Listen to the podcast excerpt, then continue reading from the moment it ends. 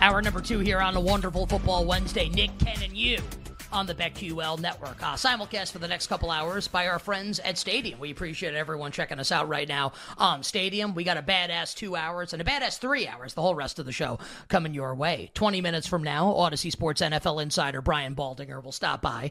40 minutes from now, our good friend Brian Scalabrine joins us live from New York City to give us his take on the Celtics and Knicks tonight and the rest of the NBA season. All of Scal's bets for tonight coming up in 40 minutes. Will Brinson from CBS Sports as we move along. Eric Eager from Sumer Sports as we move along. Matt Moore from the Action Network joins us to start the Power Hour tonight. All of his bets for tonight in the NBA. And then Ken and I will give you all our bets for tonight in the NBA. Ton of games coming up in the association. Unfortunately, only one game in the NHL. Following last night's hashtag Frozen Frenzy, we'll give you our bet for the Capitals and the Devils. We are very much looking forward to it. But joining us right now to kick off hour number two of the show today, and our first hour on Stadium, is our good friend, pro sports better Rob Pizzola. Rob is on Twitter at Rob Pizzola. Uh, you got to check out his sports betting content company, The Hammer, and Rob's sports betting podcast is Circles Off. Now, before I give Rob his introduction and ask him how he's doing, just like the news that we mentioned to end last hour with Brock Purdy being put in concussion protocol by the Niners, um, per David Lombardi of The Athletic, Purdy started feeling the symptoms on the plane ride home from Minnesota following Monday night's loss to the Vikings. Not going to practice today, and Adam Schefter and Rapoport of others basically making it like Sam Darnold is almost definitely going to start on Sunday when the Niners host the Bengals. Rob, thanks for joining us, my friend. How's it going? week, but I'm recovering. Last week was a great betting week, so always nice. And listen, Nick, you always say good things about me whenever you have me on. I will say, I listened to the show yesterday, listening to you guys break down every NHL game on the board. It was really good, honestly. It for I, I know it's not your bread and butter typically, yeah. but it was a, a really good listen. So uh, I will pump your tires this week and say that was a fantastic job by you guys. Thanks, guys. Robin. Uh, in, appreciate that. In 15 seconds, am I nuts that I think the Flyers are good? I I don't want to say nuts, but I I think it's it's a reach. I don't think the Flyers are good. it's okay. It could be a reach. That's you know because they don't have any players, so that would be like a really good place to start for. That's the problem, right? Yeah. Ultimately, that's the problem. At the end of the day, uh, Carter Hart will have to keep him in a lot of games, I think, as the year goes on. But um, I, I, I have an under Flyers win total from the beginning of the year. That's not looking oh. great. I, I played totals on 22 of the teams in the NHL. That was one of the unders. Yeah, yeah. That was, uh, that was 22. Bad played the all twenty two. That's great. That that was that was Rob's version of Frozen Frenzy. Was betting all that before right. uh, before the season started in the, click, click, the National Hockey League. And and speaking of clicks right now, there are a lot of clicks uh, taking place. Uh, I think at sports books across the country, including ours, uh, BetMGM, and the clicks are going to be on the Cincinnati Bengals because Rob, as we said, Brock Purdy concussion protocol, like extremely unlikely to play on Sunday. I think we can safely assume it'll be Sling and Sammy Darnold starting for the Niners against the Cincinnati Bengals. This was five and a half, like prior to this news with Purdy, and now it looks like it's going to hit three. So we're, we're at three and a half right now at BetMGM. Juice big time towards the Bengals. Uh, obviously this is like this news happened a couple minutes ago so this is rob's like first reaction to it what do you think my man now with sam darnold likely to start what do you think of this game like what do you think the point spread should be with darnold starting in place of purdy is there a bet that you now want to place if we're going to see three or maybe less with the niners hosting cincy coming off its bye my first reaction to this was disappointment. I, I, wanted the Bengals this week, and I was holding out for a six against Purdy. Everything prior to the bye week for the Bengals, I'm almost willing to dismiss it in a way because you had obviously obviously the Burrow uncertainty. I, like I'm closer to believing the Bengals coming out of the bye week are closer to their preseason expectation than they are to what we saw through the first six seven weeks of the season. Right, so that was my first reaction it would be lazy analysis. I like I don't like when people are like, I think this player is worth X amount of points to the spread, uh, because I think matchups matter in the NFL, and in particular, I don't off the top of my head know where Sam Darnold excels or doesn't excel. Subjectively, I feel like this game should close San Francisco minus three, and that's probably a fair number. And I think there will be appetite on either side of three to bet one of the sides. Like I, I see conflicting viewpoints in the market based off of how you could possibly rate Darnold. Personally, I don't like Sam Darnold. I never have. I never have thought he was good. I don't think he's just going to come into a Shanahan system and like Shanahan's just going to transform him all of a sudden. I just don't think highly of him. So personally, I don't see myself betting the 49ers this week under any circumstance unless like this moves like crazy. But it does ruin what I think was a very good spot to get Joe Burrow getting a lot of points for what he is, like the caliber of quarterback that he is. Rabbi, uh, we'll do the other games in a second, but one note, just because you were you you said a couple things there that are interesting about Cincinnati, like uh, a that you were interested in betting them in this game, uh, looking for a six to bet them, and then b that you were kind of tossing out like their previous games. They go into their bye. Burrow was playing with an injury for the first few weeks. Like, and to be fair, Cincinnati's been like a lights out second half team a couple of years with Burrow as the quarterback. So it's not like we haven't seen this before. Now, especially with this injury and the likelihood of them winning this game going up, like they're becoming a smaller underdog. Have you thought about like if you're tossing all the Cincinnati games, I have to believe like do you want to bet Cincinnati to win the Super Bowl or make the playoffs or Burrow to win MVP or the Bengals to win their division where Baltimore is out to a lead in that right now, but Cleveland has been very good. Like, are there, there have to be other Bengals things here if you're like a toss out the first part of the season? 100% there is. And uh, I actually bet this yesterday. I bet made two bets yesterday. I can't tell you the specific numbers. I don't want to reference like stuff that I'm just because they were edges, I don't remember these specific numbers. I did bet Bengals to make the playoffs yesterday at plus money, and I did bet the Browns to miss the playoffs yesterday at plus money as well. If this is going to be PJ Walker's team going forwards and then mix in some DTR, which seems extremely likely to me, this defense can only carry the Browns so much. And I do like the upside with the Bengals. Like the Bengals to me were a little bit overrated entering the year.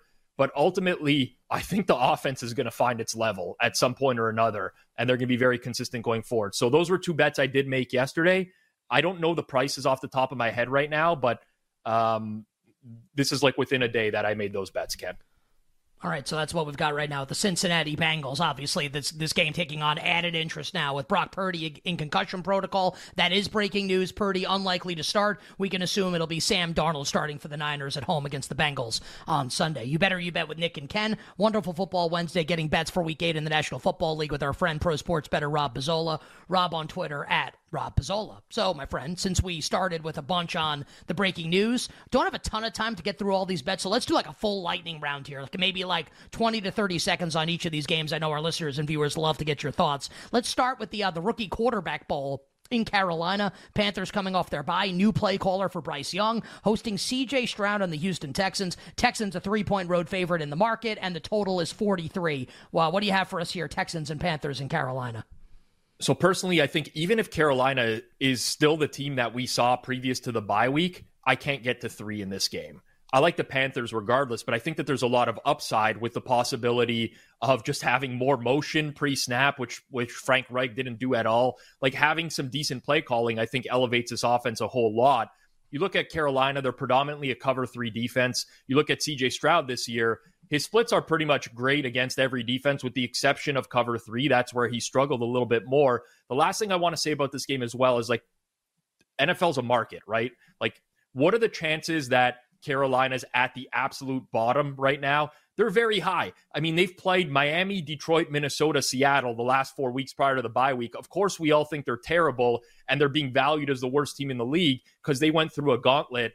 I, Houston has to win by four to win by like a bit of margin to cover a spread. No, uh, I like the Panthers plus three. I'd play them on the money line as well at plus 30, 135.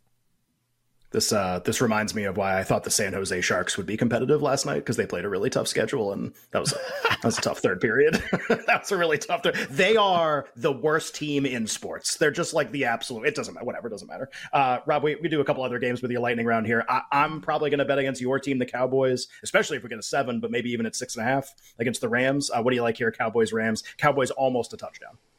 Yeah, that makes two of us that are going to bet against my team. I, I like the Rams in this game.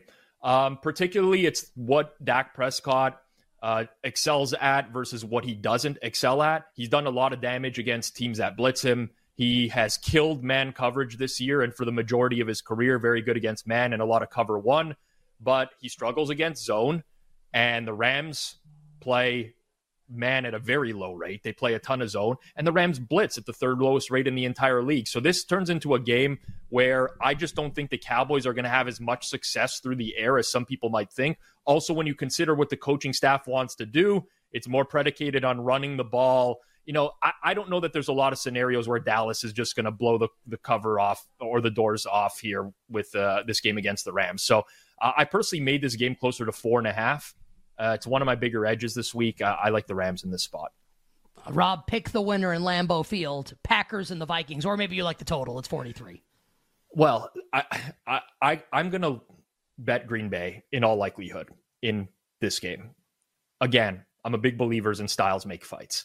I don't think the time to bet Green Bay is now because of all the positive, like the negative injury news that is surrounding this team like the likelihood that the market is going to move in the direction of Minnesota is high, in my opinion. So why am I going to bet on Green Bay at this uh, point? Can I but, can I can I jump in, Rob, just to support what yep. you're saying? Because this news literally just came in. The Packers officially placing safety Darnell Savage and cornerback Eric Stokes on IR. To your point, and we'll see about Christian Watson if he's going to play in the game. So just to support what you're saying about the injuries, that literally came in, Rob, while you were giving the answer. So please continue. So when I say styles make fights, Kirk Cousins went on the road to Green Bay last year. He stunk in that game. It was early January. It might have been New Year's Day. He was terrible. There's the Green Bay defense.